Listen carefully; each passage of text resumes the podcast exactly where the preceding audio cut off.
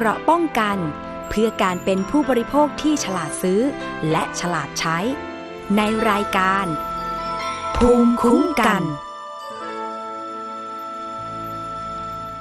สวัสดีค่ะ คุณผู้ฟังคะ ขอต้อนรับเข้าสู่รายการภูมิคุ้มกันรายการเพื่อผู้บริโภคนะคะ วันนี้อยู่กับดิฉันชนาทิพไพรพงศ์ค่ะ ทางไทย PBS Podcast สามารถที่จะติดตามรับฟังกันได้นะคะ ไม่ว่าจะเป็นเว็บไซต์หรือแอปพลิเคชัน แอปพลิเคชันก็ไปค้นหาพิมพ์คำว่าไทย PBS Podcast เป็นภาษาไทยก็ได้นะคะ แล้วก็ดาวน์โหลดไปไว้ในมือถือของคุณ ทีนี้จะรับฟังรายการอะไรก็สามารถ คลิกฟังค้นหาชื่อรายการเป็นภาษาไทยก็ได้ อย่างเช่นภูมิคุ้มกันก็พิมพ์เลยว่าภูมิคุ้มกันนะคะ หรือว่าท่านที่สะดวกที่จะรับฟังผ่านคลื่นวิทยุค่ะ ก็มีสถานีวิทยุต่างๆ ทั่วประเทศเลยนะคะ ที่เชื่อมโยงสัญญาณ เรียกว่า เอ่ยชื่อกันอาจจะไม่หมดนะคะ ก็ต้องขอขอบคุณทุกสถานีเลยทั้งเก่าและก็ใหม่ ที่เชื่อมโยงสัญญาณรายการภูมิคุ้มกันเป็นพันธมิตรกันมา บางสถานีก็เป็นเวลาหลายปีเกือบ 10 ปีแล้วทีเดียวนะคะ ตั้งแต่เรามีเว็บไซต์เก่า จนตอนนี้ล่าสุดเราเปลี่ยนเป็นเว็บไซต์ www.thaipbspodcast.com เนี่ยก็ยังคงเป็นพันธมิตรกันเรื่อยมา ด้วยเห็นว่ารายการนี้ก็เป็นประโยชน์สำหรับพี่น้องประชาชนทุกคน โดยเฉพาะท่านที่อาจจะอยู่ในต่างจังหวัดนะคะ เปิดเครื่องรับวิทยุฟังไปทำงานอย่างอื่นไป นี่ก็ได้ประโยชน์เหมือนกันนะคะ คุณผู้ฟัง จริง ๆ วันนี้เนี่ยเป็นวันจันทร์นะคะ วันจันทร์ 22 กุมภาพันธ์ 2564 มีข่าวคราวความเคลื่อนไหวของผู้บริโภคเยอะเลยนะคะ เพราะว่าวันนี้ทางมูลนิธิเพื่อผู้บริโภค นิตยสารฉลาดซื้อเนี่ยได้เปิดเผย ผลการทดสอบเครื่องฟอกอากาศนะคะว่ามีประสิทธิภาพมากน้อยขนาดไหน ซึ่งเพิ่งถแถลงจบไปเมื่อสักครู่เองค่ะ ก็มีวิศวกรนะคะ ที่เป็นเครือข่าย นักวิชาการมูลนิธิเพื่อผู้บริโภค มีคุณหมอไปร่วมถแถลงด้วยนะคะ ซึ่ง แต่ว่าตอนนี้นะคะในประเด็นที่หลายคนสนใจ เพราะว่าคุณภาพอากาศของประเทศไทยเนี่ยทั่วประเทศเลยนะ ไม่ค่อยจะดีสักเท่าไหร่ ยกเว้นอย่างในพื้นที่ภาคใต้ ที่อาจจะมีปัญหาเรื่องอหมอกควันฝุ่นละอองที่ขนาดเล็กเนี่ยไม่มากเท่ากับอย่างกรุงเทพหรือภาคเหนือนะคะ คุณผู้ฟัง เพราะว่าตอนนี้สถานการณ์ฝุ่นควันของประเทศไทยเนี่ยก็ต้องเฝ้าระมัดระวังอีกแล้วนะคะ อย่างตอนนี้ค่ะ ดิฉันดาวน์โหลดนะคะ แอปพลิเคชัน Air 4 Thai เนี่ยมีคำหนึ่งที่มีการถแถลงข่าวนะคะ ในเมื่อสักครู่นี้เนี่ยที่ดิฉันรับฟังก่อนเข้ารายการเนี่ยนะคะ คือคุณหมอที่ร่วมถแถลงข่าวนะคะ ท่านก็บอกว่าจริง ๆ แล้วเนี่ยมันจะมีกฎหมายเรื่องของคุณภาพอากาศออกมา แต่ว่าตอนนี้ค่ะก็ยัง ต้องรอนะคะ ซึ่งในความเป็นจริงเนี่ยมนุษย์เราทุกคนควรที่จะได้รู้ว่ามีโรงงานไหนสถานที่แห่งไหนหรือใครบ้างที่ทำให้อากาศเป็นพิษ แล้วเราควรที่จะมีการตรวจสอบคุณภาพอากาศที่เข้าถึงได้โดยง่าย เพราะว่าตอนนี้เนี่ยอย่างแอปพลิเคชันตรวจสอบคุณภาพอากาศว่าจุดไหนที่มีฝุ่น PM 2.5 สูงเกินค่ามาตรฐาน นะคะ ก็คือสูงเกินกว่า 50 ไมโครกรัม อันนี้เป็นไปตามมาตรฐานที่ทางการไทยกำหนดนะคะ ซึ่งจริง ๆ แล้วในต่างประเทศเนี่ยเขากำหนดไว้ที่ 25 ไมโครกรัมสำหรับฝุ่นละอองขนาดเล็ก PM 2.5 ซึ่งมันเล็กมาก ซึ่งมันสามารถที่จะเข้าไปในปอดของเราได้เมื่อเราหายใจเนี่ย คือต่างประเทศเขากำหนดค่ามาตรฐานน้อยกว่าเรา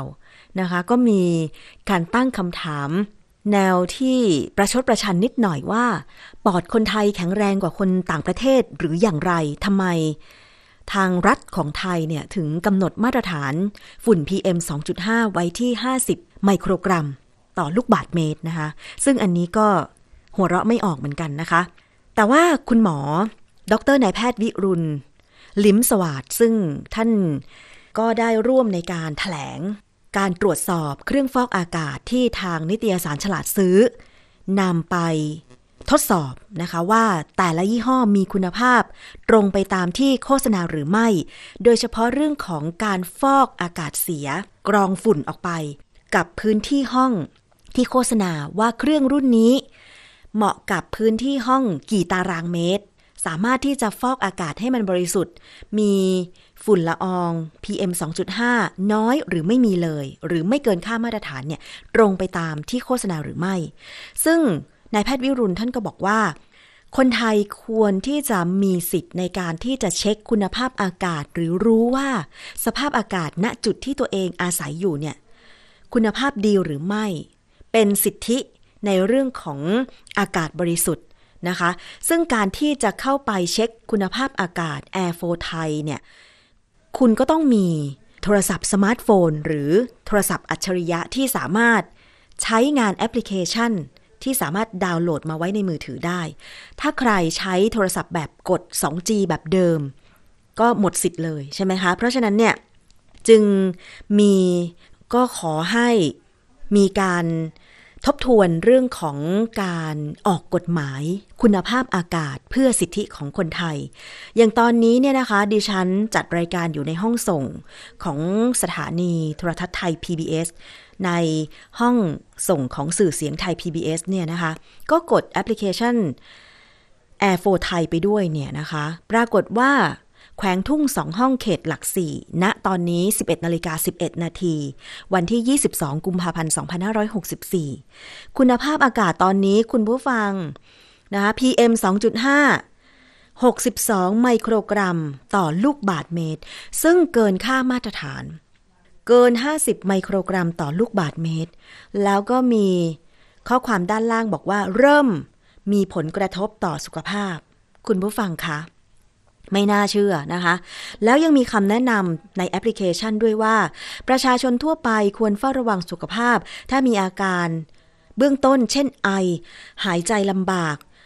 ระคายเคืองตานะคะแล้วก็ควรลดระยะเวลาทำกิจกรรม กลางแจ้ง หรือใช้อุปกรณ์ป้องกัน หากว่ามีความจำเป็นที่จะต้องไปกลางแจ้ง เช่น สวมใส่หน้ากากอนามัย ที่ป้องกัน PM 2.5 ต้องเป็นหน้ากาก N95 นะคุณผู้ฟังคือ มันต้องกรองแบบฝุ่นขนาดเล็กได้นะคะ กลุ่มเสี่ยง เช่นผู้ที่ป่วยเป็นโรค ภูมิแพ้แบบดิฉันเป็นต้นเนี่ยนะคะคำแนะนำก็คือ ควรลดระยะเวลาการทำกิจกรรมกลางแจ้ง หรือใช้อุปกรณ์ป้องกันตนเองหากมีความจำเป็นนะคะ ถ้ามีอาการทางสุขภาพเช่นไอหายใจลำบาก ตาอักเสบแน่นหน้าอก ปวดศีรษะ หัวใจเต้นไม่เป็นปกติ คลื่นไส้อ่อนเพลีย ควรปรึกษาแพทย์ อันนี้คือสำหรับใครที่มีสมาร์ทโฟน แล้วก็ไปดาวน์โหลดแอปพลิเคชัน Air 4ไทยที่เข้าถึงข้อมูลการเตือนแบบ ตามสถานการณ์จริง ณเวลานั้นหรือเรียลไทม์เนี่ยนะคะ อันนี้ก็พอจะทราบข้อมูลแต่สำหรับ บางคนที่ไม่มีสมาร์ทโฟนเนี่ยก็ลำบากในการเช็คแบบนี้ บางทีมีอาการก่อนแล้วถึงจะมาสงสัยว่า เอ๊ะทำไมฉันถึงคันหัวตาทำไมฉันถึงหายใจไม่ออกทำไมฉันถึงไอ ทั้งๆทที่ฉันไม่มีไข้ ฉันไม่ได้เป็นโควิด -19 สักหน่อยอะไรอย่างเงี้ย แต่แท้ที่จริงแล้วนั่นเป็น เพราะว่ามีฝุ่นขนาดเล็ก PM 2.5 ในบริเวณนั้นเกินค่ามาตรฐาน อย่างตอนเนี้ยอย่างที่บอกว่า ที่ไทย PBS เนี่ย PM 2.5 62 ไมโครกรัมต่อลูกบาทเมตร ซึ่งมันเกินไปละนะคะ มันเกินที่ทางรัฐของไทยกำหนดค่ามาตรฐานที่ 50 ไมโครกรัมต่อลูกบาทเมตร เพราะฉะนั้นเนี่ยเรื่องของการดูแลสุขภาพ หลายคนเป็นห่วง โดยเฉพาะบ้านไหนที่มีลูกเล็กๆ แล้วก็อยู่ในกลางชุมชน และยิ่งตอนนี้มีการก่อสร้าง ทั้งระบบรางก็คือรถไฟฟ้า รวมถึงการขุดเจาะอะไรเยอะแยะมากมาย เพราะว่าเรื่องของเศรษฐกิจนะคะก็ต้องให้มันเดินหน้าต่อไปใช่ไหมคะ แต่ว่าเราจะทำยังไงให้มีการควบคุม ฝุ่นขนาดเล็กเพื่อไม่ให้กระทบกับคุณภาพชีวิตของเรา แล้วยิ่งโดยเฉพาะการหาเครื่องมือ อุปกรณ์ที่จะมาฟอกอากาศ โดยเฉพาะภายในบ้านเรือนเนี่ยให้มันมีประสิทธิภาพ อย่างเครื่องฟอกอากาศที่เขานำมาทดสอบเนี่ยนะคะ ทราบเบื้องต้นก็คือมียี่ห้อแพงๆ มีประมาณ 9 ยี่ห้อนะคะ แต่ว่ามีบางยี่ห้อค่ะคุณผู้ฟังไม่เป็นไปตามที่โฆษณาไว้ก็คือไม่สามารถกรองอากาศในขนาดห้องที่ระบุไว้นะคะ บางยี่ห้อเนี่ยกรองได้แค่ ครึ่งห้องเองอะ่ะคุณผู้ฟัง เพราะฉะนั้นซื้อมาในราคาแพงแล้ว คุณภาพไม่เป็นไปตามที่โฆษณา ไม่ได้ตรงตามมาตรฐาน อันนี้อาจจะต้องไปร้องเรียนผู้ผลิตสินค้านะ มีหลายยี่ห้อเลยดัง ๆ ถ้าผล ส่งต่อมาเนี่ยนะคะก็จะได้นำมารายงานให้ทราบกันต่อไปนะคะ คุณผู้ฟังอันนี้เป็นสิ่งสำคัญมาก ๆ เลยค่ะ ใครว่าไม่สำคัญสำคัญนะคุณภาพอากาศ แล้วเราต้องมาติดตามเรื่องของกฎหมายคุณภาพอากาศนะคะ เป็นสิทธิของมนุษย์ทุกคนที่จะต้องได้รับรู้ข้อมูลว่า มีส่วนไหนหน่วยไหน บริษัทไหนนะคะที่เป็นผู้ที่ก่อมลพิษทางอากาศ คือคนที่ก่อก็ต้องรับผิดชอบ ไม่ว่าจะเป็นควันเสีย ใช่ไหมคะ การก่อฝุ่นขนาดเล็ก หรือแม้แต่น้ำเสียอะไรต่างๆ ที่ออกสู่ สิ่งแวดล้อมสาธารณะเนี่ยก็ต้องรับผิดชอบด้วยเช่นเดียวกันนะคะ ตอนนี้ค่ะหลายคนก็อาจจะมีกำลังใจที่ดีขึ้นใจชื้นขึ้นเกี่ยวกับการป้องกันการแพร่ระบาดของโควิด -19 เพราะว่าไทยเอง จะมีการนำเข้าวัคซีนป้องกันโควิด -19 ล็อตแรกวันที่ 24 กุมภาพันธ์นี้จะมาถึงไทยนะคะ แต่ว่ามีหลายฝ่ายแสดงความกังวลค่ะ กังวลกลัวการฉีดวัคซีน 19 เรื่องของอาการแทรกซ้อน ทางด้านของศาสตราจารย์ นายแพทย์ยงผู้วรวัน หัวหน้าศูนย์เชี่ยวชาญ เฉพาะด้านไวรัสวิทยาคลินิก คณะแพทยศาสตร์ จุฬาลงกรณ์มหาวิทยาลัยนะคะ ท่านก็ได้โพสต์ Facebook ระบุถึงอาการไม่พึงประสงค์ และอาการแทรกซ้อนของวัคซีนโควิด -19 นะคะ โดยสาเหตุที่คนไม่กล้าฉีดวัคซีน เพราะกลัวอาการแทรกซ้อนของวัคซีนนะคะ ซึ่งอาการแทรกซ้อนเนี่ยจากการศึกษาของสหรัฐอเมริกาหลังการให้วัคซีนไปแล้ว 1 เดือน วัคซีนที่ใช้เป็นของไฟเซอร์และโมเดอร์นามีการฉีดวัคซีนไปแล้ว 13.7 ล้านโดสค่ะ พบอาการแพ้แบบรุนแรง 4.5 คนใน 1 ล้านโดส ก็คือยังไม่ถึง 5 คนใน 1 ล้านโดสนะคะ แล้วก็ไม่มีผู้เสียชีวิตจากการแพ้รุนแรง ส่วนผู้เสียชีวิต 113 คน เมื่อตรวจจากการผ่าศพและจากรายงานของแพทย์ผู้ดูแลรักษาการเสียชีวิต พบว่าไม่เกี่ยวข้องกับวัคซีน อันนี้คือผลของที่อเมริกานะคะเขาใช้วัคซีนของไฟเซอร์และโมเดอร์นาค่ะ ส่วนวัคซีนไวรัส เวกเตอร์นะคะ เช่น AstraZeneca ในการศึกษาระยะที่ 3 จะเห็นว่าอาการข้างเคียงไม่ว่าเฉพาะที่หรือตามระบบร่างกาย พบน้อยกว่า ขณะที่วัคซีนเชื้อตาย เช่นของจีนก็คือซิโนแวคซิโนฟาร์มโดยหลักการกระบวนการวิธีการเนี่ยทำเหมือนวัคซีนอีกหลายชนิดในอดีต เช่น วัคซีนป้องกันโรคพิษสุนัขบ้า วัคซีนโปลิโอ วัคซีนตับอักเสบ A ด้วยกระบวนการดังกล่าว อาการข้างเคียงก็น่าสบายใจได้สำหรับคนที่กลัวอาการข้างเคียงของวัคซีนซิโนแวคที่กำลังจะเข้ามาฉีดในประเทศไทย ก็ขอให้สบายใจได้นะคะ อันนี้คือข้อความที่นายแพทย์ยงผู้วรวันได้โพสต์ Facebook ไว้นะคะ ท่านก็ยังขอให้คนไทยเนี่ยฉีดวัคซีนเพื่อชาติ และขอให้ทุกภาคส่วน พยายามนำเข้าวัคซีนมาให้มากและเร็วที่สุด เพื่อให้ภาวะต่างๆ กลับคืนมาให้ได้โดยเร็วค่ะ ทางด้านรองศาสตราจารย์นายแพทย์ธีระวรธนารัตน์จากคณะแพทยศาสตร์จุฬาลงกรณ์มหาวิทยาลัย นอกจากโพสต์วิเคราะห์สถานการณ์โควิด -19 ทั่วโลกแล้วนะคะ ท่านยังระบุถึงการฉีดวัคซีนว่า ได้พูดคุยกับลูกศิษย์ที่มาปรึกษาโดยย้ำเตือนให้พิจารณา แนะนำตามหลักวิชาการที่ถูกต้องโปร่งใส ตรวจสอบได้ โดยใช้ความรู้ทางการแพทย์ ระเบียบวิธีวิจัย และระบาดวิทยาคลินิกค่ะการตัดสินใจการเลือกรับวัคซีนใด ๆ เป็นสิทธิอันชอบธรรมของทุกคนนะคะ เพราะส่งผลโดยตรงต่อสวัสดิภาพและความปลอดภัยในชีวิต หากสงสัยก็ให้ถามผู้รู้จนกระจ่าง จึงค่อยตัดสินใจ อย่ารีบด่วนตัดสินใจไปด้วย ความอยากได้อยากมีหรือความกลัวที่จะตกขบวน เพราะ และป้องกันตัวเองอย่างเคร่งครัด ยังจำเป็นจะต้องทำไปอย่างต่อเนื่องนะคะ อันนี้เป็นคำเตือนของนายแพทย์ธีระวรธนารัตน์ค่ะ ซึ่งหลายคนก็อาจจะยังสองจิตสองใจอยู่นะคะว่าถ้ามีการนำเข้าวัคซีนซิโนแวคซิโนฟาร์มมาในไทยเนี่ยนะคะ จะตัดสินใจฉีดหรือเปล่า บางคนที่กลัวมากหรือพร้อมรับความเสี่ยง ก็อาจจะตัดสินใจฉีดนะคะ ส่วนใครที่รอไปก่อน เพราะว่าตัวเองไม่มีความเสี่ยง รอได้ไม่มีปัญหา ขอให้ผ่านไปสักครึ่งปีหรือปีหนึ่งก่อน อันนี้ก็ไม่ว่ากันเป็นสิทธิของทุกคนนะคะ แต่ว่าข่าวที่ผ่านๆมาทางรัฐบาลไทยก็บอกว่า วัคซีนที่นำเข้าก็จะเพียงพอกับประชากรนะคะ แต่ว่ามีแผนเป็นระยะระยะแรกก็คือ จะต้องฉีดให้บุคลากรทางการแพทย์ผู้มีความเสี่ยง ในการตรวจคนไข้ ตรวจเชื้อโควิด -19 นะคะ แล้วก็ถัดมาก็อาจจะเป็นผู้สูงอายุ แล้วก็คนที่อาจจะเสี่ยงมากๆนะคะอันนี้ก็ตัดสินใจเองค่ะ คุณผู้ฟังเป็นสิทธิผู้บริโภคเช่นเดียวกันนะคะ อีกเรื่องหนึ่งค่ะที่เป็นข่าวมาเมื่อวานนี้อ่าเป็นเรื่องของบรรจุภัณฑ์เรียกว่าอย่างนั้นก็ได้นะคะ ตอนนี้เวลาคุณไปห้างสรรพสินค้า คุณได้เห็นชั้นวางบรรจุภัณฑ์ มีบรรจุภัณฑ์หรือหีบห่อ หลากหลายประเภทขึ้นหรือเปล่า โดยเฉพาะถ้วยกระดาษ ถ้วยพลาสติก ถ้วยโฟมอาจจะไม่ค่อยมีแล้ว เพราะว่ารณรงค์ไม่ให้ใช้ถ้วยโฟมใช่ไหมคะ แต่ว่าผลิตภัณฑ์ที่เป็นกระดาษสัมผัสอาหาร ไม่ว่าจะเป็นแผ่นๆ หรือว่าเป็นขึ้นขึ้นรูปเป็นถ้วย เป็นกล่องอะไรอย่างเงี้ย มีมากขึ้นนะคะ อย่างพ่อค้าแม่ค้าที่ขายอาหารสำเร็จรูปเนี่ยต้องตักใส่ถ้วยเหล่านี้เพื่อขาย เพราะว่าบางคนก็คือ ตักใส่ถ้วยแล้วก็กินได้เลย ไม่ต้องใส่ถุงพลาสติก มัดยาง แล้วก็เอาไปเทใส่ถ้วยอีกที คือบางทีเวลาจัดงานแฟร์หรืออะไรอย่างเงี้ย ก็ต้องใช้บรรจุภัณฑ์แบบนี้ใช่ไหมคะ ทีนี้มันก็มีข่าวจากสำนักงานมาตรฐาน ผลิตภัณฑ์อุตสาหกรรม หรือมออกค่ะ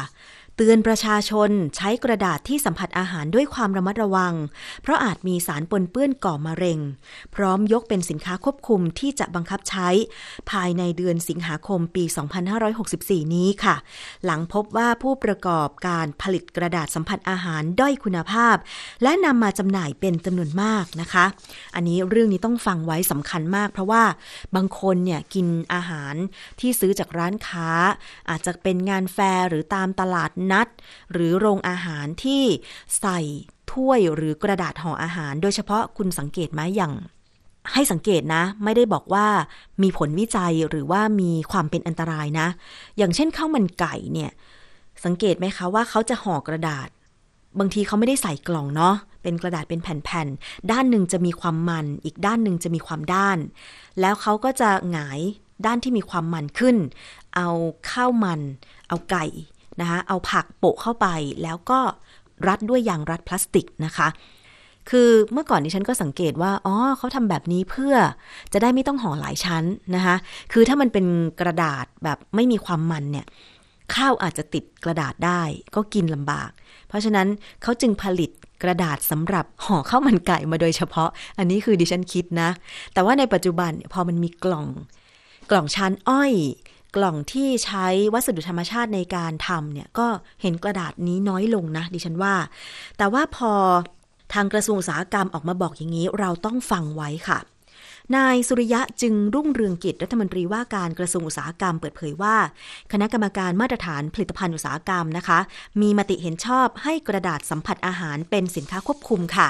โดยกำหนดในมาตรฐานจะครอบคลุมถึงกระดาษ กระดาษแข็ง และภาชนะกระดาษที่ไม่ใส่สีในเนื้อกระดาษ มีวัตถุประสงค์สำหรับใช้ห่อหุ้ม บรรจุ รวบรวมหรือรองรับอาหารอย่างเช่น จาน ชาม ถาด ถ้วย กล่อง ถุง ที่ททำจากกระดาษ หรือกระดาษแข็ง รวมถึงภาชนะที่ทำจากเยื่อกระดาษสำหรับใช้กับอาหารทั่วไป และอาหารบรรจุขณะร้อน ทั้งแบบที่สัมผัสอาหารโดยตรง และไม่สัมผัสอาหารโดยตรงนะคะ เพื่อให้กระดาษที่ใช้สัมผัสอาหารมีความปลอดภัยต่อผู้ใช้ และลดความเสี่ยงจากสารเคมีอันตราย ซึ่งเป็นสารก่อมะเร็งที่อาจปนเปื้อนออกมาสู่อาหาร แล้วก็เมื่อคนกินอาหารเข้าไป ก็จะเข้าสู่ร่างกายได้ ก่อนเข้ารายการดิฉันก็โทรไปหาอาจารย์แก้ว ดรแก้วกังสดานนภัยนะคะ ซึ่งอาจารย์แก้วท่านก็อธิบายเบื้องต้นว่า สิ่งที่เป็นกังวลว่าอาจจะมีสารก่อมะเร็งออกมาจากกระดาษสัมผัสอาหาร ก็คือไดออกซินนะคะ ซึ่งรายละเอียดจะเป็นอย่างไร เดี๋ยวมาติดตามในโอกาสต่อไป กับช่วงคิดก่อนเชื่อ ซึ่งจะนำเสนอในรายการภูมิคุ้มกันได้นะคะ ซึ่งอาจารย์แก้วเป็นนักพิษวิทยาจะสามารถอธิบายเรื่องนี้ได้เป็นอย่างดีค่ะนายวันชัยพนมชัย เลขาธิการ สำนักงานคณะกรรมการมาตรฐานผลิตภัณฑ์อุตสาหกรรม หรือสอมอนะคะ ระบุว่ากระดาษสัมผัสอาหาร มอก 2948 ขีด2562 เนี่ย ประกาศใช้มาตั้งแต่ปี 2562 แต่ไม่มีผู้ประกอบการมายื่นขออนุญาตแม้แต่รายเดียว ทั้งที่ไทยมีผู้ประกอบการอุตสาหกรรม บรรจุภัณฑ์กระดาษเกือบ 600 รายนะคะ โดยในปี 2562 มีปริมาณการผลิตบรรจุภัณฑ์กระดาษมากกว่า 2 ล้านตัน และมีความต้องการใช้ในประเทศสูงขึ้นอย่างต่อเนื่อง และยังมีผู้ผลิต ทำสินค้าด้อยคุณภาพออกมาจำหน่ายในท้องตลาดเป็นจำนวนมาก เนื่องจากมีสารเคมีอันตราย หรือโลหะหนัก อย่างเช่น ตะกั่วปรอด แคดเมียม และสารกลุ่มทาเลตนะคะ ที่เคลือบอยู่บนกระดาษ ซึ่งสารในกลุ่ม phthalate หรือ phthalate เนี่ยนะคะ ทางรายการภูมิคุ้มกันและคิดก่อนเชื่อ โดยดร.แก้วเคยนำผลวิจัยจากทั่วโลกมาอธิบายให้ฟังแล้ว ซึ่งกลุ่มนี้เนี่ย phthalate เนี่ย จะไม่อนุญาตให้พบได้ในผลิตภัณฑ์สำหรับเด็กเลยนะ ไม่ว่าจะเป็นของเล่นเด็กหรืออะไรก็ตาม เพราะว่ามันอันตรายมากนะคะ เพราะฉะนั้นเนี่ยร่างกายของมนุษย์ไม่ควรจะได้รับสารกลุ่มนี้นะคะ ตรงนี้แหละเป็นที่น่ากังวล เพราะว่าตะกั่วปรอดแคดเมียมหรือทาเลตเนี่ยเป็นสารก่อมะเร็ง ถ้าปนเปื้อนจากกระดาษหรือบรรจุภัณฑ์แล้วออกมาสู่อาหาร อย่างเช่น เราจะรู้ได้ยังไงว่า แม้จะเป็นอาหารที่เย็นแล้ว ไม่ร้อน แต่ว่าถ้าเกิดว่าอยู่ในหีบห่อที่มีสารปนเปื้อนเหล่านี้นานๆ สารปนเปื้อนมันจะไม่ซึมสู่อาหาร เราไม่มีทางรู้เลยนะคะ ถ้าเรากินเข้าไปเข้าสู่ร่างกาย อาจจะไปสะสม อาจจะไม่ออกอาการทันทีหรอกค่ะ แต่ว่าในอนาคต 5 ปี 10 ปีหรืออะไรก็ตาม ระยะเวลาที่เนิ่นนานไป เวลาเราเจ็บป่วยด้วยโรคเรื้อรังโดยเฉพาะโรคมะเร็งเนี่ย บางคนบอกว่าหาสาเหตุไม่ได้ ไม่ต้องหาสาเหตุเลย เพราะว่า เซลล์ของเรามันผิดปกติแล้วเนี่ยนะคะ ซึ่งมันเป็นกระบวนการภายในร่างกาย ถ้าเราป้องกันไว้จะดีกว่าใช่ไหมคะ ในการนี้สมอค่ะ จะมีการกำหนดให้กระดาษสัมผัสอาหารเป็นสินค้าควบคุม ได้ควบคุมและทดสอบปริมาณสารเคมีอันตรายหรือโลหะหนักที่มีโอกาสปนเปื้อนกับอาหารอย่างเช่น ตะกั่วแคดเมียมปรอด สารกลุ่มทาเลต ให้อยู่ในเกณฑ์ที่ปลอดภัย ไม่เป็นอันตรายกับผู้ใช้ และในกระบวนการผลิต และสถานที่ผลิตจะต้องถูกสุขลักษณะสำหรับการผลิตและต้องได้รับการรับรองตามหลักเกณฑ์ของสากล โดยคาดว่ามาตรฐานดังกล่าวนะคะ จะมีผลบังคับใช้ในเดือนสิงหาคม 2564 นี้ ซึ่งตรงนี้ก็เป็นหน้าที่ของผู้ผลิตเกี่ยวกับกระดาษสัมผัสอาหารกล่องกระดาษที่ใส่นะคะ ตอนนี้มันมี ไม่ใช่เป็นถ้วยกระดาษอะมันเป็นถ้วยที่ทำเป็นวาดเป็นรูปของสัญลักษณ์ของจังหวัดลำปางอะเหมือนถ้วยตราไก่อะค่ะ แต่ว่ามันเป็นพลาสติกนี่แหละ น่าจะเข้าขายเดียวกันนะ ดิฉันน่ะเคยซื้อ แต่คือตอนนั้นด้วยความจำเป็นนะคะด้วยความจำเป็นจะต้องใช้อะไรเงี้ยซื้อมาใช้แต่ว่าใช้ยังไม่หมดนะคะ ห่อละห้าสิบถ้วย สิ่งเหล่านี้ถ้าผู้ประกอบการ ผลิตสินค้าที่มีคุณภาพไม่มีสารอันตรายที่เกินเกณฑ์มาตรฐาน คือร่างกายของเรามีอวัยวะที่กำจัดสารเคมีออกได้ก็คือ ตับและไตใช่ไหมคะ ถ้ามันมีปริมาณไม่มากก็สามารถกำจัดได้หมด แต่ถ้าเมื่อใดก็ตามที่ทุกสิ่งทุกอย่างมีสารเคมีอันตรายเกินหมดเลย แล้วเราก็กินเข้าไป ก็จะทำให้เราได้รับสารเคมีอันตรายเหล่านั้นสะสม เกินมาตรฐาน เกินที่ร่างกายจะรับไหว เกินที่ตับและไตจะขับออกได้ มันก็สะสมอยู่อย่างนั้นนะคะ มันอาจจะทำให้ระบบร่างกายของเรา รวนไม่เป็นปกติแล้วก็เกิดโรคร้ายตามมาก็ได้ เพราะฉะนั้นไม่รับสารเคมีอันตรายดีที่สุด ทุกวันนี้เราก็รับฝุ่น PM 2.5 มากพอแล้วนะคะ คุณผู้ฟัง เพราะฉะนั้นอย่ารับสารเคมีจากกล่องอาหารกระดาษสัมผัสอาหารอีกเลย หลายคนแก้ไขปัญหาด้วยการใช้ถ้วยชานอ้อย อ่า อันนี้ก็ดี ร้านค้าที่รับผิดชอบแบบนี้ก็ดี แต่ว่าบางคนต้องพกปิดโตละตอนนี้ ตั้งแต่มีโควิด -19 ระบาดนี่ เวลาไปกินข้าวที่ไหนหลายคนก็เอาแก้วน้ำไปเอง ปิ่นโตหรือกล่องอาหารไปเอง อันนี้ดีมากเลยนะคะ แต่ว่ากล่องอาหารนั้นเนี่ย ถ้าเป็นถ้วยกระเบื้องก็ดีเนาะถ้าเป็นชามแก้วก็ดีนะคะ ใช้เสร็จก็เอามาล้าง ในออฟฟิศต่างๆเนี่ยก็จะมีมุมสำหรับ การวางถ้วยจาน อันนี้ก็ดีนะคะ จะได้ลดการใช้กล่องบรรจุอาหารหรือกระดาษบรรจุอาหารค่ะ อันนี้เดี๋ยวถ้ามีความคืบหน้าว่ามาตรฐานเรื่องของกระดาษ ห่อหุ้มอาหารหรือกล่องบรรจุอาหารเป็นอย่างไร จะนำมารายงานให้ทราบกันต่อไปนะคะ อีกเรื่องหนึ่งค่ะคุณผู้ฟังมาดูกันที่บ่อน้ำแร่โซดาในอำเภอห้วยกระเจ้าจังหวัดกาญจนบุรีกันบ้าง ยังไม่มีรายละเอียด เกี่ยวกับการวิเคราะห์น้ำบาดาลที่เจาะมาได้อย่างละเอียดนะคะ แต่ว่าณขณะนี้ค่ะ บ่อน้ำแร่โซดา น้ำบาดาลโซดาที่ห้วยกระเจ้าเนี่ย กลายเป็นแหล่งท่องเที่ยวยอดนิยมแห่งใหม่ไปแล้ว เห็นภาพมีนักท่องเที่ยวเนี่ยโอ้ยไปดู น้ำแร่น้ำพุโซดาเนี่ยเยอะเลยนะคะ เป็นพันคนค่ะคุณผู้ฟัง โดยเฉพาะในช่วงวันหยุดเสาร์อาทิตย์ เดินทางไปจากทุกทั่วสารทิศเลยนะคะไปชมบ่อน้ำแร่โซดา ที่อำเภอห้วยกระเจ้าจังหวัดกาญจนบุรีทำให้ก็เกิดร้านค้า ไปเปิดขายสินค้ากันเยอะมากนะคะ จนเจ้าของพื้นที่ที่เป็นไร่อ้อยเนี่ยจะต้องมีการทำพื้นที่เกลี่ยพื้นที่ให้เป็นที่จอดรถด้วย เพื่อไม่ให้ไปจอดข้างทาง ส่งผลให้การจราจรก็ รถเคลื่อนตัวได้ช้าๆ คุณคิดดูนะ ทีมข่าวไทย PBS รู้สึกว่าจะนำเสนอภาพไปแล้วด้วยเหมือนกันดิฉันเห็นก็ยังตกใจว่า ใช้โดรนขึ้นบินเพื่อถ่ายทำเนี่ย โอ้โห คุณผู้ฟัง มี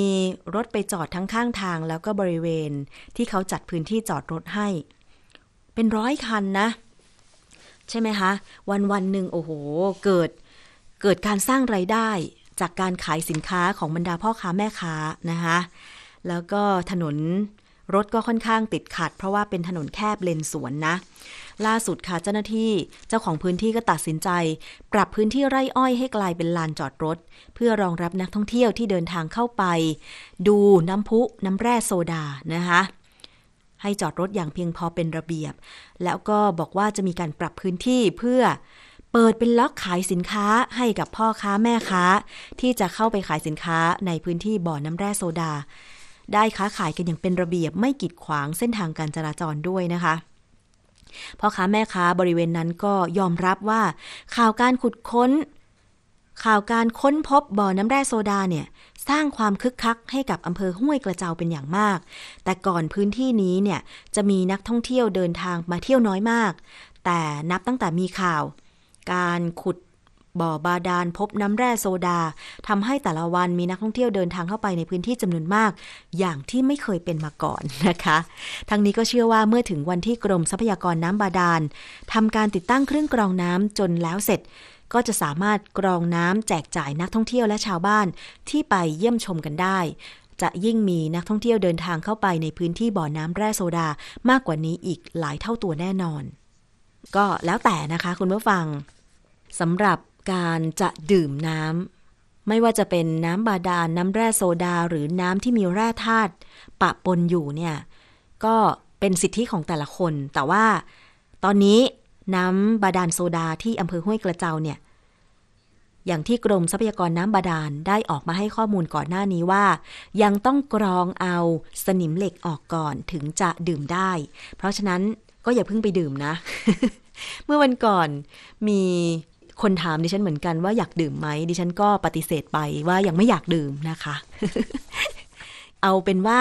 ถ้ากรองสะอาดแล้วมีโอกาสก็จะลองดื่มดูนะคะ ว่ามันเป็นยังไงบ้าง แต่ตอนนี้ขอน้ำสะอาดอย่างเดียว หลายคนอาจจะชอบดื่มน้ำโซดานะ แต่โดยส่วนตัวดิฉันไม่ค่อยชอบเท่าไหร่ เพราะว่ามันซ่านะ มันซ่ามากก็เลยไม่ค่อยชอบ ชอบดื่มน้ำเปล่าธรรมดาธรรมดามากกว่านะคะอะอีกเรื่องหนึ่งค่ะคุณผู้ฟัง อืม จริง ๆ แล้วเรื่องนี้มันเป็นข่าวมา หลายคนก็ตื่นเต้นกันเป็นระยะเวลาเป็นเดือนแล้วนะคะ เกี่ยวกับเรื่องของการอนุญาตนะคะ ให้นำใบกัญชา มาใส่ในเมนูอาหารได้ ซึ่งเริ่มแรกเนี่ยเป็นข่าวมาก็คือที่โรงพยาบาลเจ้าพระยาอภัยภูเบศตอนนั้นดิฉันก็ดูข่าวอยู่เหมือนกันว่ามีหลายเมนูที่ทางโรงพยาบาลเนี่ยทำขายเลย แต่ว่าราคาจะสูงกว่าเมนูปกติหน่อยหนึ่ง หลายคนที่อยากจะลองเมนูอาหารที่ใส่ใบกัญชาก็ไปลองกัน ตอนนี้ค่ะ ได้ข่าวว่าที่มหาวิทยาลัยแม่โจ้นะคะ ซึ่งเป็นมหาวิทยาลัย ด้านการเกษตรชั้นนำของไทยเนี่ยก็มีการจัดงานเมนูอาหารกัญชาขึ้นมาโดยเฉพาะเลยใช่ไหมคะ อย่างช่วงเสาร์อาทิตย์ที่ผ่านมาเห็นข่าวโอ้มีความคึกคักมากประชาชน ไปลองชิมอาหารเมนูที่ใส่ใบกัญชาลงไปนะคะ ก็แล้วแต่ อีกเหมือนกันว่าชอบหรือไม่ชอบ แต่ว่าก็ต้องดูปริมาณการใส่นะคะแล้วก็ที่มาของใบกัญชาด้วยนะคะ ซึ่งตอนนี้เนี่ยอนุญาตให้เฉพาะนำใบกัญชาที่มาจากแหล่งปลูก ที่ได้รับอนุญาตได้มาตรฐาน เพราะว่าที่เคยคุยกับดรแก้วก่อนหน้านี้ค่ะ ไม่ใช่ว่ากัญชาทุกแหล่ง จะมีสาร THC หรือ CBD คุณภาพเหมือนกันหมดไม่ใช่นะคะ การปลูกกัญชาที่จะนำมาสกัดสารสำคัญ แล้วก็นำมาทำเป็นยาหรืออะไรก็ตามที่ต้องมารักษาโรคเนี่ย จะต้องมีคุณภาพควบคุมได้นะคะ จะต้องปลูกในโรงเรือนที่ทั้งควบคุมอากาศ ควบคุมน้ำควบคุมอาหาร ไม่ใช่ว่าเอาไปปลูกตามป่าตามเขา แล้วจะบอกว่าสามารถเอามาสกัด THC หรือ CBD ได้ แต่ว่าการที่กฎหมายอนุญาตให้นำใบกัญชา จากแปลงปลูกที่ได้รับอนุญาตมาใส่ในอาหาร ก็ต้องกำหนดด้วยเหมือนกันว่า ใส่ไม่เกินกี่ใบนะคะ ไม่ใช่ว่าโอ้โหอยากจะใส่เท่าไหร่ก็ใส่ ซึ่งตรงนี้แหละค่ะ มีความเป็นห่วงเป็นใยจึงต้องออกมาเตือนกัน สำหรับการบริโภคเมนูอาหารที่ใส่ใบกัญชานะคะ โดยองค์กรผู้บริโภคค่ะ ได้ออกมาให้ข้อมูล ท้วงติงสำนักงงานคณะกรรมการอาหารและยา ในการพิจารณาเรื่องการปลดล็อกกัญชาในอาหารนะคะ โดยคำนึงถึงการคุ้มครองผู้บริโภค และต้องกำกับดูแลร้านอาหารและเครื่องดื่ม แจ้งข้อมูลผู้บริโภคคำเตือนและกำหนดผู้ และกำหนดอายุผู้ซื้อด้วย หากไม่ดำเนินการ ควรมีบทลงโทษนะคะ หลังจากที่สำนักงงานคณะกรรมการอาหารและยาหรืออยค่ะ ได้ออกประกาศ กระทรวงสาธารณสุข ปลดล็อกส่วนของพืชกัญชาและกัญชง ประกอบด้วยเปลือกลำต้น เส้นใหญ่ กิ่งก้านและราก ใบ ไม่มียอดหรือช่อดอกติดมาด้วย ให้พ้นจากการเป็นยาเสพติดให้โทษประเภทที่ 5 แต่ยังไม่มีการแก้ไขประกาศที่เกี่ยวข้องกับการใช้ในอาหาร ซึ่งนักวิชาการก็ทวงติงว่ายังไม่มีข้อมูลมากพอในเรื่องความปลอดภัยในอาหารค่ะ เรื่องนี้มีสองท่านที่ออกมาให้ข้อมูลนะคะ ก็คือคุณมนฤดีโพอิน นักวิชาการด้านอาหารมูลนิธิเพื่อผู้บริโภค ระบุว่าคณะอนุกรรมการด้านอาหารและยา และผลิตภัณฑ์สุขภาพ ในคณะกรรมการองค์การอิสระเพื่อการคุ้มครองผู้บริโภค ภาคประชาชน เห็นว่าออยและคณะกรรมการอาหารต้องพิจารณาอย่างรอบคอบนะคะ ในเรื่องของการปลดล็อกใบกัญชาในอาหาร เพราะขณะนี้ยังไม่มีข้อมูลว่าส่วนประกอบอื่นของกัญชานำมาทำอาหารแล้วปลอดภัย ทั้งในประเทศและต่างประเทศ มีเพียงการใช้ใบในการประกอบอาหาร หรือใช้ในลักษณะเครื่องเทศเพียงเล็กน้อย แต่ยังมีความเสี่ยงในการควบคุมปริมาณที่ใช้ ในผู้บริโภคที่มีอาการแพ้หรือว่ากลุ่มเสี่ยง อาจจะได้รับสารต่างๆ จากกัญชาในปริมาณที่เป็นอันตรายอย่างไม่รู้ตัวนะคะ อย่างเช่น สาร THC และ CBD ที่อยู่ในใบกัญชาเนี่ยละลายได้ดี ในอาหารที่มีไขมันเป็นองค์ประกอบ และถูกดูดซึมเข้าสู่กระแสเลือด ผ่านระบบทางเดินอาหารได้ดี จึงมีความเสี่ยงต่อผู้บริโภคและอาจเกิดผลข้างเคียง จากการบริโภคโดยเฉพาะหญิงตั้งครรภ์หญิงให้นมบุตร ทารกและเด็กเล็กค่ะคุณผู้ฟัง น่าสนใจมากนะคะ เพราะว่าไม่ใช่ทุกคนจะกินอาหารที่ใส่ใบกัญชาได้นะคะ ถึงแม้ว่าจะปลดล็อกแล้ว แต่ก็ใช่ว่าใบกัญชาจะไม่มีสาร THC และ CBD หรือสารอื่นนะคะ คุณผู้ฟัง กินมากกินน้อยก็กินเหมือนกัน รับมากรับน้อยก็รับเหมือนกันใช่ไหมคะ คุณผู้ฟังเภสัชกรวรวิทย์ กิติวงศุนทรผู้อำนวยการวิทยาลัยคุ้มครองผู้บริโภคด้านยา และสุขภาพแห่งประเทศไทยเห็นว่า การพิจารณาปลดล็อกกัญชาในอาหาร จะต้องถึงจะต้องคำนึงถึงความจำเป็นและประโยชน์ของการให้ใช้ในอาหาร อ่า มีประโยชน์อย่างไรใช่ไหมประโยชน์ให้เจริญอาหาร ก็เหมาะสำหรับผู้ที่อาจจะน้ำหนักไม่ถึงเกณฑ์ ผู้ที่เจ็บป่วยด้วยโรคอย่างเช่น มะเร็ง รับคีโม อันนี้ก็แล้วแต่วินิจฉัยของแพทย์ใช่ไหมคะ แต่ว่าสำหรับคนที่มีน้ำหนักเกินอะ่ะ ก็ไม่มีความจำเป็นจะต้องใช้ใบกัญชาเพื่อเจริญอาหารต่อไปใช่ไหมคะ อย่างดิฉันเนี่ยไม่ต้องเลย เคยบอกไปแล้วว่า ไม่ขอกินอาหารที่มีใบกัญชา เพราะตัวเองต้องการลดน้ำหนักอยู่ ต้องการควบคุมน้ำหนักอยู่ ถ้าเกิดขืนกินไป แล้วก็กินอาหารได้เยอะๆเนี่ย โห ต้องออกกำลังกายอีกเท่าไหร่อะ ใช่ไหมคะ อันเนี้ยคือคำนึงถึงประโยชน์ในการใช้ใบกัญชาในอาหาร แต่สำหรับคนที่จำเป็นสำหรับคนที่ต้องใช้สารสกัดกัญชาอันนั้นเป็นอีกเรื่องหนึ่งนะไม่เกี่ยวกันนะคะ รวมถึงต้องนำเสนอข้อมูลหลักฐานความปลอดภัย ข้อจำกัดและแนวทางการป้องกันปัญหา เพราะคนกินอาหารไม่ได้มีจำกัดเหมือนกินยาเออใช่เนาะคุณผู้ฟัง กินยาเนี่ยเรากินตามแพทย์สั่งใช่ไหมกิน 1 เม็ดครึ่งเม็ด2 เม็ด ก่อนอาหารหลังอาหาร แต่ว่าถ้าสมมติว่าอะผู้ปรุงอาหารใส่ใบกัญชา อาจจะแบบ โอ้ใส่อีกหน่อยหน้า อย่างนี้ ไม่เป็นไรหรอก เพิ่มอีกสักใบสองใบ จากที่เขาให้ใส่ไม่เกินกี่ใบนะสามใบ แต่สามใบนั้นเนี่ย สารก็ไม่เท่ากันแล้วนะ คุณผู้ฟัง ใช่ไหมคะ ถ้าเป็นกัญชาที่มาจากต่างที่ต่างแหล่งกันอะต่างแหล่งปลูกกันอะสภาพดินสภาพอากาศโน่นนี่นั่นก็ไม่เหมือนกัน ปริมาณสาร ที่อยู่ในใบกัญชาก็ไม่เท่ากันด้วย อันนี้จริงเพราะว่าได้พูดคุยเรื่องผลการวิจัยกับดรแก้วมาแล้วนะคะ ถึงบอกว่าการที่จะปลูกกัญชาแล้วนำมาสกัดเป็นสารสำคัญ แล้วก็มาใช้รักษาโรคเนี่ยต้องมีการปลูกในโรงเรือนควบคุมโดยผู้เชี่ยวชาญจริง ๆ ถึงจะได้น้ำมันกัญชาหรือสารกัญชาที่มีคุณภาพนะคะ และจะต้องมีการกำหนดกลุ่มเสี่ยง เช่น ผู้ที่เป็นโรคประจำตัวเด็กเล็ก หรือผู้ป่วยโรคหัวใจไม่ควรกิน เพราะฉะนั้นเดี๋ยวพรุ่งนี้ค่ะมาติดตามภูมิคุ้มกัน ดิฉันจะสัมภาษณ์เภสัชกร วรวิทย์กิติวงศุนทร ในฐานะที่ท่านเองเป็นเภสัชกรนะคะ น่าจะมีสิ่งที่ควรคำนึงถึงหลาย ๆ อย่าง เป็นการมาคำนึงถึงก่อนบริโภค แล้วก็ก่อนที่มันจะเกิดอะไรขึ้นนะคะ อันนี้ไม่ได้ ไม่ได้บอกว่ามันจะเป็นไปแบบนั้นนะ แต่เราต้องคิดเสมอว่า อะไรก็ตามที่เราจะกินเข้าไป ต้องส่งผลถึงสุขภาพของเราแน่นอนนะคะ คุณผู้ฟัง เอาละค่ะ มีอีกช่วงหนึ่งกับคิดก่อนเชื่อ วันนี้ดิฉันคุยกับดรแก้วกังสดานนภัยในเรื่องของเนยถั่วหรือพีนัทบัตเตอร์ เป็นอันตรายต่อสุขภาพหรือไม่ไปฟังกันค่ะ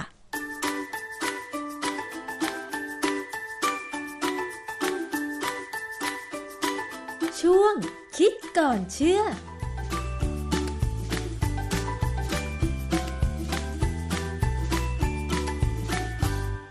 พบกันในช่วงคิดก่อนเชื่อกับดรแก้วกังสดานนภัยนักพิษวิทยากับดิฉันชนาทิพไพรพงศ์ค่ะ วันนี้พูดถึงอาหารชนิดหนึ่งคือเนยถั่วนะคะ บางคนชอบเลยแหละ บางทีก็เอาขนมปังแผ่นหนึ่งทานเนยถั่วแล้วก็กินได้เลย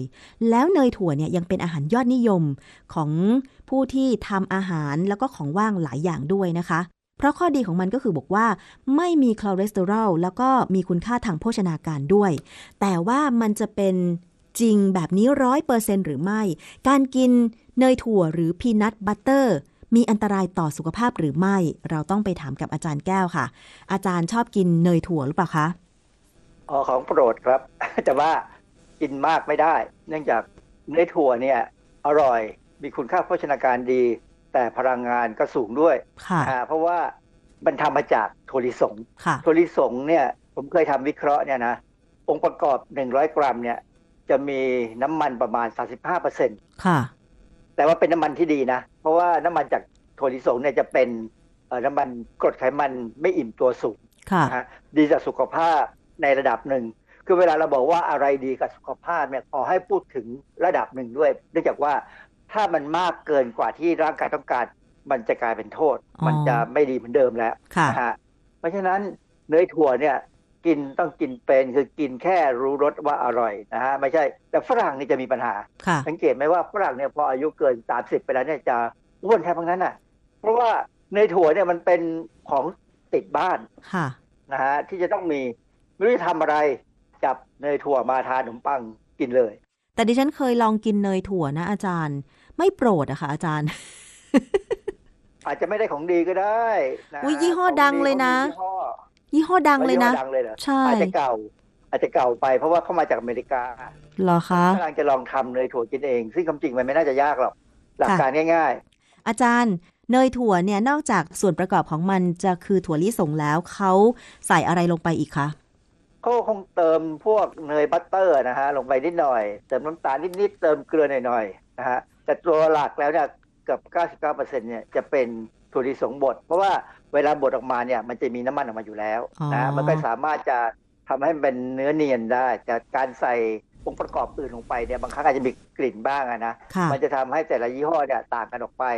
ความจริงถ้าเราไปดูบางยี่ห้อเนี่ยเขาจะบอกเนยถั่วร้อยเปอร์เซ็นเนี่ยอันนั้นอาจจะไม่อร่อยนักเนื่องจากว่าบางทีเขาคั่วไหม้ไปนิดหนึ่งมันก็จะมีกลิ่นไม่ไหม้ครับไอสารอื่นที่ใส่ลงไปก็อาจจะทำให้คุณค่าโภชนาการเปลี่ยนไปหน่อย อาจจะไม่ค่อยดี แต่อย่างไรก็ตามเนี่ยมันก็ไม่ได้เปลี่ยนมาก เนยถั่วไม่มีคอเลสเตอรอลแน่ เนื่องจากว่ามันทำมาจากถั่วซึ่งเป็นพืช พืชจะไม่มีคอเลสเตอรอลแต่พืชก็มีไขมัน ไขมันถึงจะเป็นน้ำมันไม่อิ่มตัวนะฮะคือกรดไขมันไม่อิ่มตัวสูงเนี่ยค่ะที่ทางภาษาวิชาการเราเรียกย่อๆว่า PUFA หรือ polyunsaturated fatty acid เนี่ยมันมีประโยชน์ก็ในระดับหนึ่ง ถ้ามากเกินไป คุณก็จะเสี่ยงต่อการเกิดอนุมูลอิสระเหมือนกัน นะฮะเพราะฉะนั้นการกินกรดไขมันไม่อิ่มตัวสูงเนี่ยจะต้องกินอาหารอื่นที่มีสารต้านอนุมูลอิสระด้วยค่ะเช่น พวกผักผลไม้ที่มีสีเข้มอย่างเงี้ยนะ ดังนั้นเนี่ยเวลากินเนยถั่วทาขนมปังเนี่ยควรจะมีผักหรือมีผลไม้อะไรใส่ลงไปด้วย มันจะเป็นอาหารที่ค่อนข้างดีค่ะนะครับเขาบอกว่าการที่มันมีกรดไขมันไม่อิ่มตัวสูงเนี่ยทำให้มันช่วยให้ LDL เราต่ำลง และ HDL เราสูงขึ้นค่ะนะฮะอันนี้หมายความว่ากินในปริมาณที่พอเหมาะนะ แต่ปัญหาอันหนึ่งที่เราถ้าเราบอกว่าในถั่วนี่ปลอดภัยไหม มันปลอดภัยถ้ามันไม่มีสารพิษจากเชื้อราคืออัลฟาท็อกซินอืมมากเกินไปเกินค่ะมาตรฐาน คือเป็นที่รู้นะว่าถั่วลิสงเนี่ยนะถ้าทำเอามาขายเนี่ยโดยเฉพาะเนยถั่วเนี่ยนะร้อยขวดทุกขวดเลยจะต้องมีอัฟลาท็อกซินในระดับที่เขาถือว่าไม่อันตรายเหรอคะถ้ากินปกติ เออ มันเป็นที่เลี่ยงไม่ได้ถั่วลิสงเนี่ยกับการเกิดอัฟลาท็อกซินเนี่ยเลี่ยงยากมากเลย เพราะฉะนั้นผมถึงบอกเลยว่า ผมจะซื้อถั่วลิสงที่ดูดีอือฮึแล้วมาอบเองแล้วบดเอง แล้วก็ผสมนู่นผสมนี่ให้มันค่ะเป็นเนยถั่วที่ผมชอบนะกำลังจะทำวันพรุ่งนี้นี่แหละค่ะตั้งใจจะทำแล้ว อาจารย์ ถั่วลิสงถ้าเราเก็บมาแล้ว แล้วเราแกะออกมาจากเม็ดเนี่ย โดยปกติแล้ว เปอร์เซ็นต์หรือว่าระยะเวลาในการที่จะมีเชื้อรา อัลฟาท็อกซินเนี่ยมันนานไหม มันขึ้นกับว่าสิ่งแวดล้อมเป็นยังไง ความชื้นสูงไหม คือบ้านเราเนี่ยนะ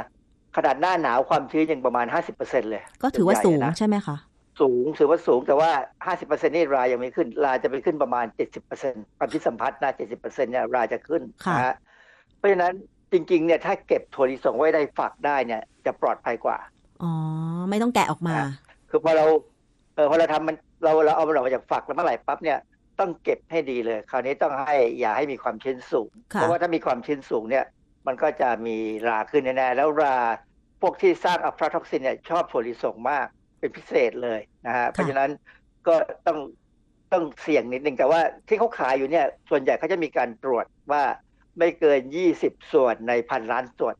อาจารย์อย่างเมื่อก่อนเนี่ยแถวบ้านดิฉันภาคเหนือเนี่ยก็จะปลูกถั่วลิสงนะคะ แต่ว่าจะเก็บเกี่ยวช่วงประมาณสัก พฤศจิกายนถึงธันวาคม ถ้าจำไม่ผิดนะอาจารย์ เดี๋ยวขอนึกดูก่อน อ๋อ ไม่ใช่สิ จะปลูกถั่วลิสงในช่วงใช่ต้องใช้น้ำเนาะแล้วก็พอมันโตสักสามเดือนมีฝักก็ไปถอนถั่วลิสง แล้วก็เมื่อก่อนหน้าที่อย่างหนึ่งของดิฉันเวลาช่วยคุณพ่อคุณแม่ก็คือ เด็ดถั่วลิสงออกจากขั้ว แล้วหลังจากนั้นเขาก็จะเอาไปแผ่ในผ้าใบ เพื่อตากให้มันแห้งก่อนที่จะนำไปเก็บแล้วก็รอการขายเป็นปิ๊บๆอย่างเงี้ยค่ะ เป็นกิโลกิโลอย่างเงี้ยค่ะอาจารย์ เออตอนขายเนี่ยขายเป็นเม็ดทั้งทั้งเปลือกก็ปะก็มีขายทั้งเปลือกส่วนหนึ่งแล้วก็มีแกะเมล็ดออกมาส่วนหนึ่งค่ะอาจารย์ แต่ว่าแกะเมล็ดออกมาเนี่ยจะขายได้แพงกว่า ใช่ถูกต้องแต่ว่าเมล็ดเนี่ยมันจะเสี่ยงกับการมีเชื้อราไงฮะผมเคยมีอ่านงานวิจัยอยู่ชิ้นหนึ่งเขาพูดถึงเรื่องว่า ถั่วลิสงเนี่ย ถ้าปลูกในที่ที่น้ำถึงนะ ค่ะมันจะมีราที่สร้างอัลฟาท็อกซินขึ้นได้น้อยกว่า อืมกว่าไอ้ถั่วลิสงที่ปลูกในพื้นที่ที่กันดารที่มีน้ำน้อย เพราะว่าเปลือกมันจะแข็งแรง อ๋อ เพราะว่าในดินเนี่ยรามันก็มีอยู่แล้วนะฮะถั่วลิสงเนี่ยมันอยู่มากับราตั้งแต่เกิดเลย เพราะฉะนั้นถ้าเปลือกมันไม่แข็งแรงเนี่ย รามันจะเข้าไปขึ้นข้างในได้อ๋นะอ ฮะดังนั้นเนี่ย ถั่วลิสงที่ดีเนี่ยควรจะปลูกโดยที่บริเวณมีน้ำที่มีการชลประทานค่อนข้างดีค่ะเราจะได้ถั่วลิสงที่มีคุณภาพดีค่ะนะฮะถั่วลิสงเนี่ยเอ่อสมาคมโรคหัวใจของสหรัฐอเมริกาเนี่ยฮะ The American Heart Association เนี่ยเขาแนะนำว่าควรกินเนยถั่ว peanut butter เนี่ยนะ ได้วันละสองช้อน ช้อนโต๊ะก็เยอะเหมือนกันนะ ช้อนกินข้าวค่ะนะสองช้อนโต๊ะคืออย่าเกินนั้น ซึ่งมันจะเป็นประมาณประมาณ 188 แคลอรี่ ซึ่ง ผมว่ามันมากกว่าข้าวมันไก่นะข้าวมันไก่รู้สึกจะได้น้อยกว่านั้นด้วยซ้ำเพราะฉะนั้นฝรั่งเวลาเขาไปทำงานเนี่ยเห็นเขาเอาแซนด์วิชไปกินเนี่ยก็อาจจะเป็นขนมปังสองแผ่นทาเนยถั่วลิสงเนี่ยอิ่มเลยอะแค่นั้นก็อือฮึคงพอแล้ว เพราะว่าขนมปังของฝรั่งเนี่ยเขาแผ่นใหญ่กว่าเราค่ะ แล้วก็อาจจะใส่ผักใส่มะเขือเทศใส่อะไรลงไปเนี่ยก็อร่อยพอสมควรนะฮะข้อแนะนำคือถ้าจะลองซื้อเนยถั่วมากินเนี่ยถ้าซื้อได้เป็น เป็นแบบร้อยเปอร์เซ็นก็ดีไปค่ะแต่บางอย่างเขาจะบางยี่ห้อเนี่ยเขาเติมน้ำตาลด้วย หรือบางยี่ห้อก็เติมกลิ่นรสอะไรบางอย่างลงไปด้วยนะฮะถ้านำถั่วลิสงมาผลิตเป็นเนยถั่วเนี่ย ส่วนมากอายุการเก็บจะได้นานเท่าไหร่คะต้องเก็บตู้เย็นนะเพราะค่ะเมื่อมันเริ่มถูกบดเมื่อไหร่แล้วเนี่ยนะราขึ้นได้เลยอ๋อเหรอคะแต่ที่เราเห็นขายตามชั้นวางของห้างสรรพสินค้าเนี่ยไม่รู้ว่าช่วงที่เขาสั่งเข้ามาจากต่างประเทศ แล้ววิธีการเก็บของเขาเนี่ย เขาจะเก็บแช่ตู้เย็นไหมหรือไม่ต้องอ๋อไม่เป็นไร เพราะว่าอยู่ในขวดนี่มันเก็บปิดสนิทได้ดีอ๋อนะฮะอากาศไม่เข้านะฮะก็ไม่น่ามีปัญหา แต่ถ้าเปิดเมื่อไหร่เนี่ย อาจจะต้องกินให้เร็วหน่อย เพราะว่ามันเป็นกรดไขมันไม่อิ่มตัว ซึ่งหืนง่ายอ๋อนะฮะบางยี่ห้ออาจจะต้องใส่สารกันหืนธรรมชาติลงไป คือคือเขาพยายามใช้สารกันหืนธรรมชาติ ซึ่งมันก็มีอะนะค่ะเบต้าแคโรทีนอะไรพวกเนี้ยนะฮะใส่ลงอ่าฮะไป คือต้องกันหืนให้ดี คือผมถึงบอกแล้วว่า ขนาด เรากินเนี่ยเรายังต้องพยายามกินอาหารที่มีสารต้านอนุมูลอิสระอื่น ๆ เข้าไปช่วยเพื่อให้มันได้คุณค่าโภชนาการดีนะฮะอ๋อเพราะฉะนั้นเป็นไปได้เนี่ยถ้ากินเนยถั่วกับขนมปังต้องควรจะมีมะเขือเทศ มีผักกาดหอมอะไรบ้างค่ะจะอร่อยขึ้น แต่ถ้าจะดีที่สุดก็คือทำเนยถั่วกินเองใช่ไหมอาจารย์ ผมจะลองดูทำดูเนี่ยฮะว่ามันจะมีรสชาติยังไงเพราะผมเป็นคนชอบกินถั่วลิสงคั่วอยู่แล้ว เพราะฉะนั้นอ๋อผมทำทำยังไงก็คงจะอร่อยอะนะฮะค่ะแต่ว่า อันตรายของมันก็คือกินมากอ้วนมากอ่าฮะอาจารย์จริง ๆ แล้วเมนูแบบไทยๆเนี่ย คนภาคกลางก็นิยมเอาถั่วลิสงมาต้ม แล้วก็ใส่กระดูกหมูนะอาจารย์พอผมกินฮะ ผมชอบ ความจริงเป็นอาหารของคนจีน ใช่ โดยเฉพาะคนจีนแคะค่ะคนจีนแคะเนี่ยชอบทานพวกนี้นะฮะกระดูกหมูต้มกับถั่วลิสง แต่ถั่วลิสงนี่ต้องต้มดีๆนะต้มไม่ดีมันก็สุกยากนะค่ะ ต้องต้มต้องใช้เวลานานมีวิธีต้ตุ๋นให้ดีไว้นะฮะต้องตุ๋นครับ อาจารย์ให้คำแนะนำหน่อยค่ะว่าถ้าจะกินถั่วลิสงเพื่อให้ได้รับเชื้ออัฟลาท็อกซินน้อยที่สุดเนี่ยค่ะต้องทำยังไง ถ้าเป็นไปได้นะฮะไปซื้อถั่วลิสงเม็ดปอกไว้แล้วก็ได้นะฮะแต่ใส่ถุงเอาไว้แล้วก็ดูว่าไม่มีเชื้อรานะค่ะ แล้วเราก็เอามาอบกินเอง จะได้ถั่วลิสงที่ค่อนข้างจะปลอดภัย หรือต้มกินเองก็ได้นะค่ะแต่ว่าถ้าเราไปซื้อถั่วลิสงที่แบบที่เขาอบไว้แล้วเนี่ยนะก็ต้องดูว่ามีราขึ้นไหมแต่ส่วนใหญ่แล้ว เป็นที่รู้กันว่าถั่วลิสงถ้ามันออกจากเปลือกแล้วมาทำให้สุกแล้วเนี่ย โอกาสเกิดเชื้อราจะสูงพอสมควร เพราะว่าเขาเอามาตรวจวัดหาอัลฟาท็อกซินเนี่ย ส่วนใหญ่ตรวจเท่าไหร่ ก็พบมันอะตรวจร้อยเจอร้อยอะฮะค่ะแต่ว่าเจอมากหรือเจอน้อยอีกเรื่องหนึ่งค่ะนะปริมาณเท่าไหนที่ถือว่าถ้ากินไปแล้วจะได้รับอัฟลาท็อกซิน จากถั่วลิสงนี่มากจนเป็นอันตรายคะอาจารย์ คือถ้าเกินยี่สิบส่วนในพันล้านส่วน พันล้านส่วนนะค่ะยี่สิบส่วนในพันล้านส่วนเนี่ยพอเกินไปแล้วก็จะเกิดความเสี่ยง อาจจะมีโอกาสเป็นมะเร็งหนึ่งในล้านหมายความว่า คนล้านคนที่กินเหมือนกันเนี่ย อาจจะมีล้านคนเนี่ยหนึ่งคนอาจจะเป็นมะเร็ง เพราะฉะนั้นจริง ๆ มันก็ไม่ถึงกับเสี่ยงมากอย่างนั้นหรอกค่ะนะคือเราพยายามทำตัวเลขให้ต่ำที่สุดที่จะสามารถผลิตเนยถั่วได้ค่ะนะที่เขาพยายามทำกันทั่วโลกเนี่ยนะ คือตัวเลข 20 ส่วนในพันล้านส่วนเนี่ยเขาได้ข้อมูลมาจากการศึกษาในสัตว์ทดลองแล้ว แล้วก็เป็นที่ยอมรับกันว่า เมื่อต้องการกินของอร่อยก็ต้องเสี่ยงนิดหน่อยค่ะ แต่ว่าทุกวันนี้เนี่ย บางคนก็ยังใช้ถั่วลิสงป่น ใส่เมนูอย่างก๋วยเตี๋ยวต้มยำอย่างนี้อยู่อาจารย์ ซึ่งเทียบปริมาณแล้วมันน้อยหรือมันมาก ปัญหาอยู่ที่ว่าเขาทำเป็นถั่วลิสงป่น แล้วเขาทิ้งใส่ไว้ในพวงเครื่องปรุงอะนะกี่วันค่ะ ถ้าข้ามสักสองสามวันเนี่ยเริ่มไม่ดีแล้ว ไม่ไม่เห็นด้วยเลยมคือถ้าเป็นร้านที่ดีนะฮะเขาจะทำถั่วลิสงป่นวันต่อวัน ถ้าอืมถ้าเหลือ เหลืออาจจะต้องทิ้งเหลือไปทำอย่างอื่นเลย ค่ะ ไม่ควรที่จะนำถั่วลิสงป่นไปใช้ข้ามวันใช่ไหมอาจารย์ ไม่ควรข้ามวัน เพราะว่ามันโอกาสจะขึ้นราเนี่ยสูงมาก แม้ตั้งวางในอุณหภูมิห้องปกติใช่ไหมฮะอาจารย์อุณหภูมิห้องเนี่ยบ้านเราร้อนนี่ราชอบ อืมค่ะ แต่ถ้าเป็นเมืองหนาวล่ะถ้ใส่ตู้เย็นก็จะชะลอได้ อ๋อ ต้องไปใส่ตู้ฤเย็ดูนหนาวมันหนาวสักแค่ไหนก็ไม่รู้นะฮะคือจริง ๆ เนี่ย ถ้าเป็นเป็นร้านที่ดีเนี่ยเขาจะเอาใส่ตู้เย็น แต่ใส่ตู้เย็นปั๊บเนี่ยพอออกมาในที่อุณหภูมิธรรมดา มันจะชื้นทันทีเลย นั่นน่ะสิอาจารย์ ก็มีค่าเท่ากันสี่ยงก็เสี่ยงครับ เพราะฉะนั้นก๋วยเตี๋ยวต้มยำถ้าจะกินให้ปลอดภัยก็ควรจะเอาถั่วลิสงไปเอง ดิฉันว่าทางที่ดีคือ ถ้าบ้านใครมีพื้นที่ก็ปลูกถั่วลิสงเองสักแปลงสองแปลงนะอาจารย์นะป ลูกไม่ง่าย ผมพยายามปลูกกับปลูกไม่เคยขึ้นเลย หนูปปลูลูกกมาแล้วขึ้นก็ไม่หนูปลูกมาแล้ว สมัยเด็กๆนะคะครับจริง ๆ ถ้ามีพื้นที่นะดิฉันก็อยากจะปลูกใหม่ เพราะว่าถ้ามันเป็นถั่วลิสงแบบที่ยังไม่แก่จัดอะไรอย่างเงี้ย คือมันใกล้ๆจะแก่เนี่ยเอามาต้ม เอามาต้มแล้วก็แกะเปลือกกินเนี่ยจะอร่อยนะอาจารย์มันจะหวานๆอาจารย์ คือถั่วทุกอย่างเนี่ยบ้านเราควรจะปลูกผมว่าเราปลูกถั่วลิสงเนี่ยขาย ถ้าปลูกได้ดีเนี่ยก็เลยขายได้ดีแล้วถั่วลิสงเนี่ย พืชตระกูลถั่วทั้งหมดเนี่ยมันจะปรับปรุงดินให้ดีขึ้นเรื่อยดิฉันก็ว่าตอนนี้พื้นที่ปลูกถั่วลิสงไม่ทราบมีมากน้อยขนาดไหนนะคะ แต่ว่าถ้าจะกลับมาฟื้นฟูปลูกถั่วลิสงมากเพิ่มขึ้นเนี่ย ดิฉันก็คิดว่าเป็นทางเลือกที่น่าสนใจนะ ตัวเองก็คิดว่าเนี่ยวันดีคืนดีก็อาจจะไปปลูกถั่วลิสงก็ได้นะๆเป็นพืชที่ปลูกไม่น่ายากนะ เพราะว่าเป็นพืชที่เขา fix ไนโตรเจนเขาเขาสามารถเอาเอาไนโตรเจนในอากาศเนี่ย มาทำเป็นปุ๋ยตัวเองคือความจริงเนี่ยรากถั่วเนี่ยจะมีแบคทีเรียที่มันสามารถเปลี่ยนแก๊สไนโตรเจนในอากาศค่ะให้กลายเป็นปุ๋ยไนโตรเจนอืมนะฮะเพราะฉะนั้นการปลูกถั่วลิสงการปลูกถั่วทุกอย่างเนี่ย เป็นสิ่งที่กระทรวงเกษตรควรจะแนะนำประชาชนให้ทำถ้าทำได้ ใช่เพราะว่าตอนนี้สังเกตว่าเวลาเราไปนั่งกินอาหารที่ร้านน่ะ ก็มักจะมีแขกไปขายถั่วลิสงต้ม ถุงเล็กนิดเดียวกำมือเดียว 20 บาทนะอาจารย์ เทียบกับสมัยเด็กเนี่ยโอ้โห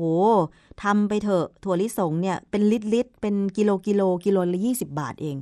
ก็มันเป็นไปตามสถานการณ์ของเศรษฐกิจที่จะว่าดีขึ้นหรือแย่ลงอะแต่ของแพงขึ้นอะ คือดิฉันใจดิฉันคิดนะว่ามีคนมีเกษตรกรปลูกถั่วลิสงน้อยลงอะ่ะ มันก็เลยทำให้ถั่วลิสงน่ะแพงขึ้น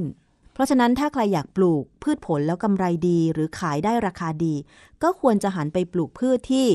มีคนเขาปลูกน้อยอาจารย์ อย่างถั่วลิสงเป็นต้น หรือเปล่าถั่วลิสงถั่วเหลืองถั่วเหลืองเนี่ยคนปลูกน้อยเพราะเรานำเข้าถั่วเหลืองนะฮนั่นน่ะสิทั้งที่ความจริงถั่วเหลืองเนี่ยเอามาทำอะไรได้ตั้งเยอะค่ะ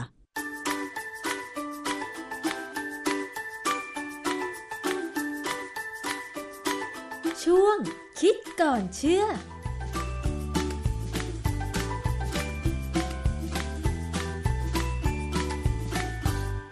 และนั่นก็คือช่วงคิดก่อนเชื่อกับดรแก้วกังสดานนภัยนักพิษวิทยานะคะ ขอบคุณสำหรับการติดตามรับฟัง รายการภูมิคุ้มกันรายการเพื่อผู้บริโภคค่ะ หมดเวลาลงแล้ววันนี้ดิฉันชนะทิพไพรพงศ์ต้องลาไปก่อน สวัสดีค่ะ ติดตามรายการได้ที่ www.thaipbspodcast.com แอปพลิเคชัน Thai PBS Podcast หรือฟังผ่านแอปพลิเคชัน Podcast ของ iOS Google Podcast Android Podbean SoundCloud และ Spotify ติดตามความเคลื่อนไหวของรายการและแสดงความคิดเห็น โดยกดถูกใจที่ facebook.com/thaipbspodcast